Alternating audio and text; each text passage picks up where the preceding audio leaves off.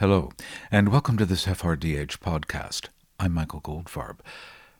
Reality is not something we think about too much. It just is what we live in, right?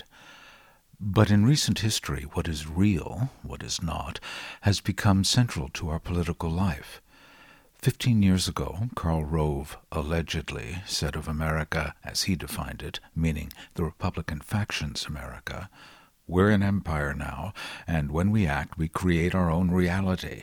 And while you're studying that reality, judiciously as you will, we'll act again. Later, he denied saying those words. Maybe he did, maybe he didn't.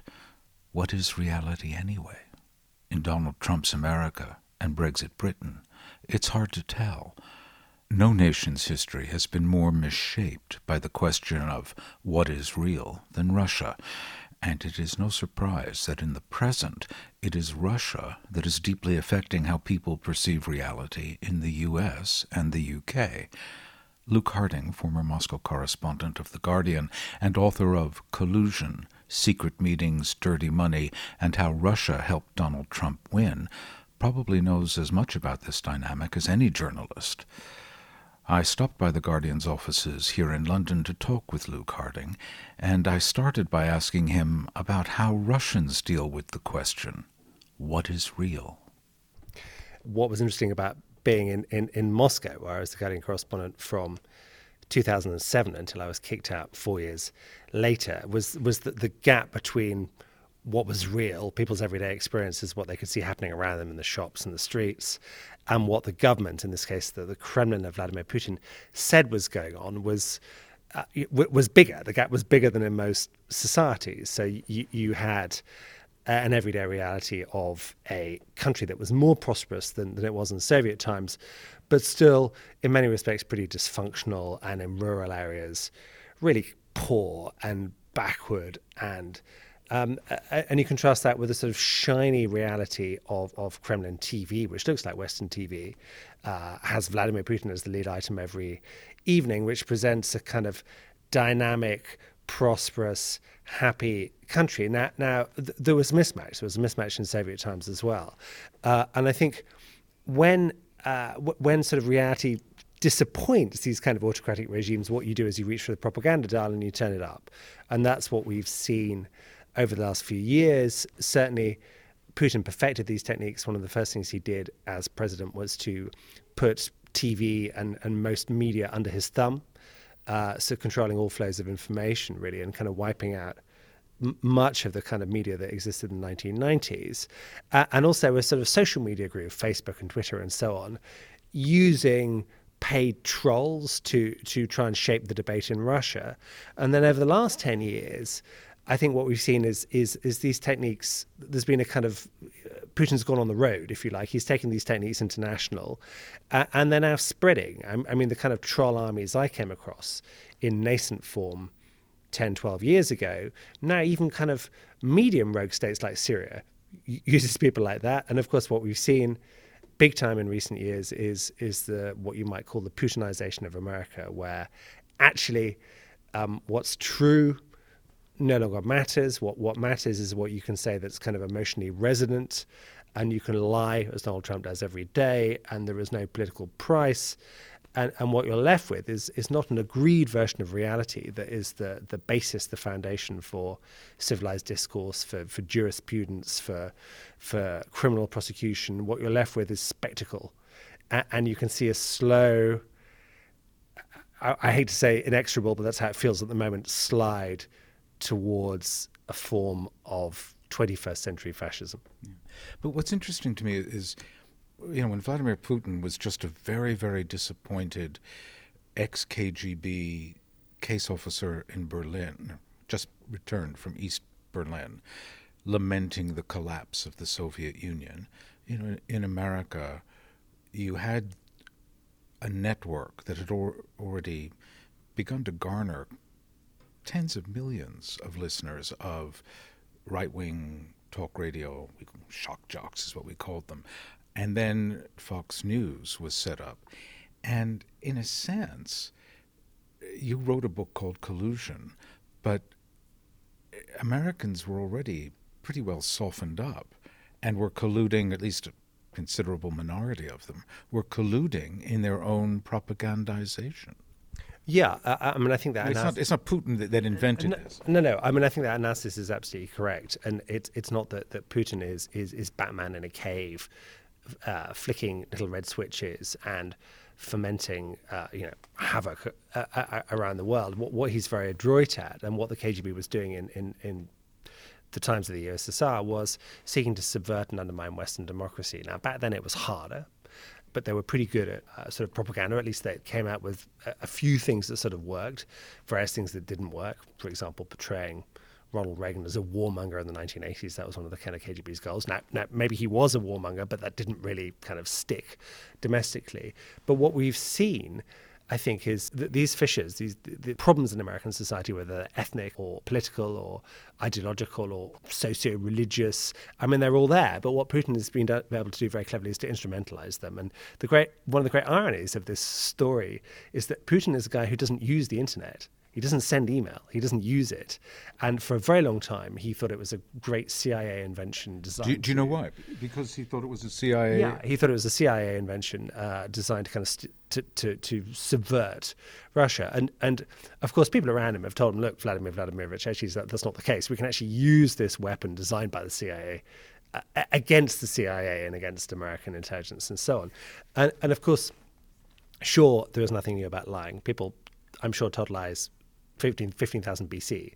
Um, I mean, Hitler, read Mein Kampf. I mean, cl- clearly he thought quite extensively about lying, and the whole 20th century is is full of these sort of nativist populist uh, movements. But but what the 21st century makes easy is the kind of multiplication effect and and the, the, fact that via Twitter, via Facebook, via social media, you can you can micro target huge communities of millions and millions of people. And Trump, for all his abysmalness, is a great communicator. I mean, he really can with his tweets. I mean, how, how he can get 90% of the Republican Party to approve the idea of putting kids in cages is beyond me. But, but somehow, through the magic of social media and through the fact that he, he is interested in kind of going for an emotional response. So P- Putin basically realized this a bit quicker than everybody else, or the people around him did. And certainly it played a role in helping Donald Trump in 2016 and pushing him into the White House. Now, how long did you live in Russia? Well, I, I lasted four years and one month. Okay. And while you were there, in talking to people, did you ever have conversations with maybe slightly older Russians who had lived through the Soviet times about the phenomenon of state propaganda and a state created reality that was at variance to what they knew the situation was, and a state repression apparatus that meant they had to be very careful about who they spoke to to say, this is real, this isn't real.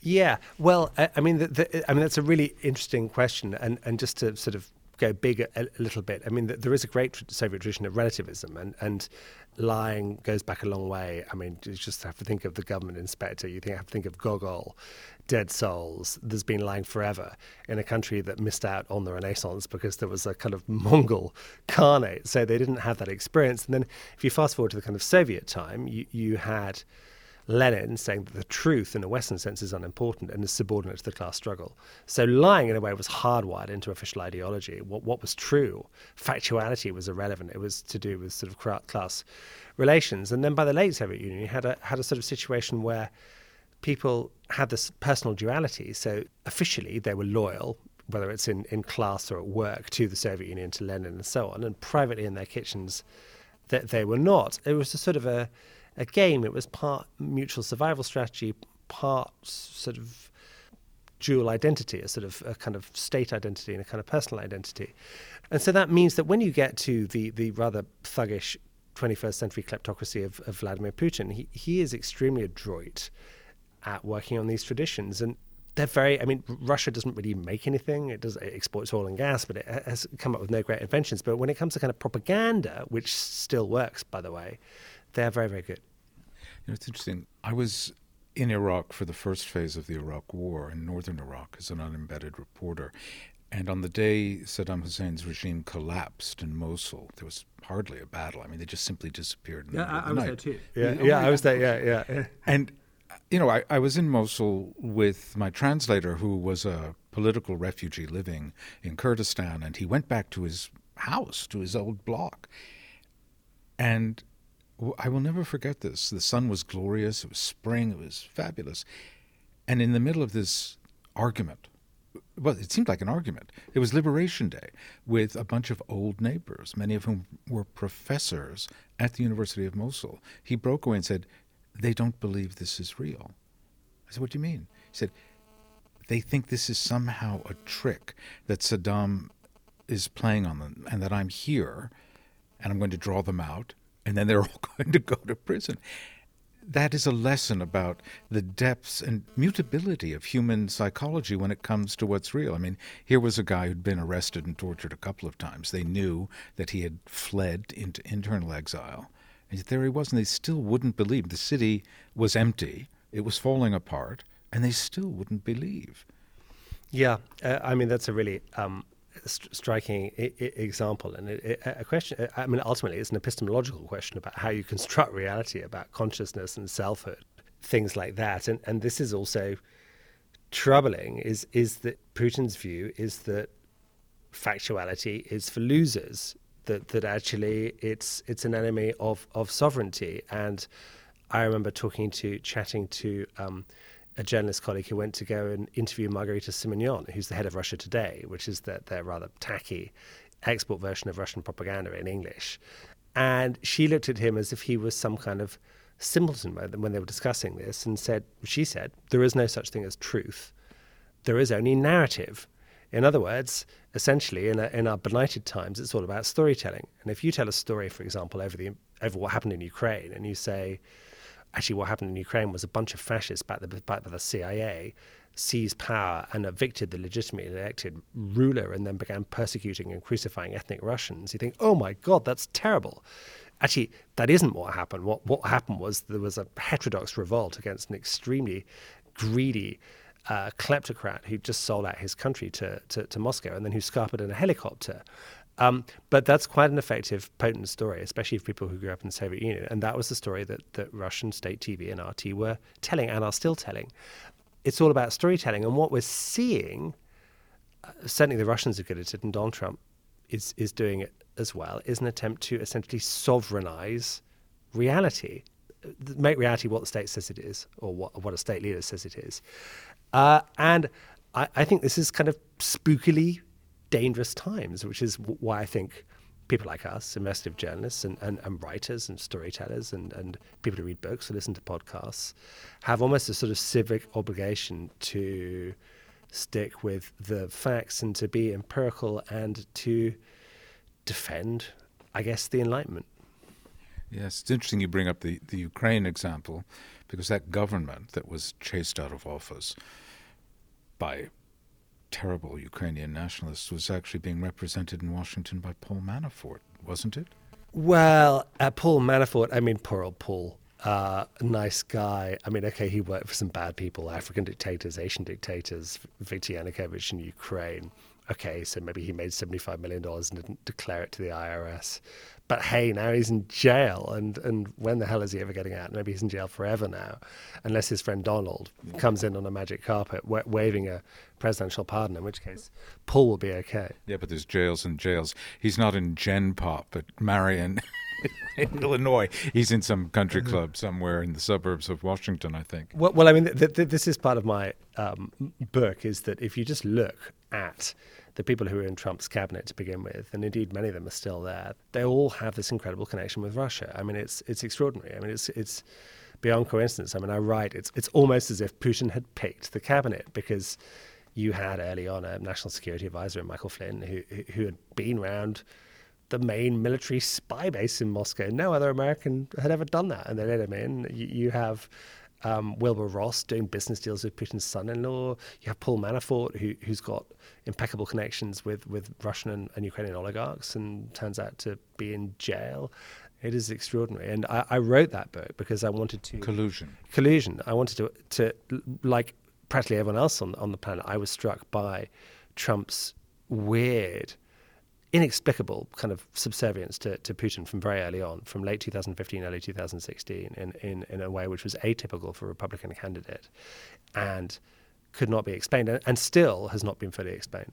But the problem, of course, for epistemologically based thinking is that the time it takes to pull together the proof, not proof, just the set of facts from which you can build a logical case of collusion, for example, it, it takes years, whereas they can pump things out on a regular basis. There, that is a an imbalance in reality. Well, well, well, right. I mean, I mean, the lie has gone around the global block, block while the truth is still trying to get its first sock on. I mean, that that's obviously the case. But I, I don't think that means that we should give up. And we don't know how the story is going to end. I mean, we all sort of, we, I say we, or some people hope that Trump, at some point, there will be a reckoning and these lies will fall on him. That may not be the case. I mean, maybe he can be the first president who survives all this, lies his way out, lies his way to a second term.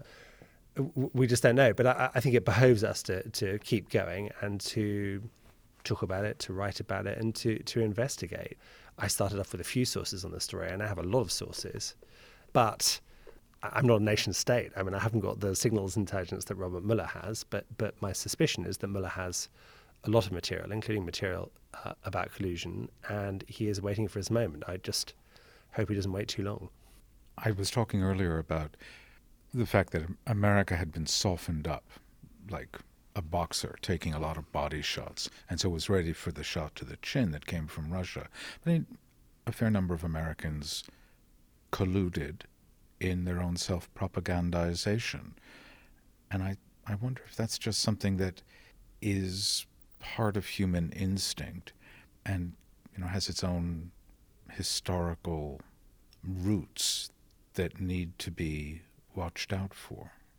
Yeah, it's a really good point. I agree with that. I mean, we tend to think about fascism as a bunch of sort of slightly ridiculous Germans uh, with funny facial hair in brown shirts marching around on a kind of black and white sort of freeze frame. But but there's clearly something about fascism or, or these kind of proclivities, uh, w- which is is part of the kind of part of human national experience, and it can come back at any moment. And clearly, that is what is happening now. Whether you look at America or indeed at Italy, or in, indeed at numerous other places. I mean, you sort of think about oh, where can I go to avoid the nasty populist sentiments? The answer is nowhere. there is nowhere you can go because this is a particular moment um, driven by austerity, driven, driven by frustration with kind of conventional politics, driven with all sorts of things. And we seem to have unlearned the lessons of the post war era, uh, of, of, our sort of grandparents' generation. We've forgotten why we set up the UN, why we believed in international law, why we agreed that we wouldn't go around invading other countries. We are now in this kind of, I would say, rather Hobbesian world with Donald Trump and Putin sort of pushing from, from both ends and, and in my view actually colluding. So I think we're we're in a dangerous place, but I'm also optimistic that, that all is not lost. Thank you. Thank you. And that's all for this FRDH podcast. If you've made it this far, please share this conversation with friends and go to the website www.goldfarbpod.com where you can hear lots more and you can make a donation to keep these podcasts coming. Thanks.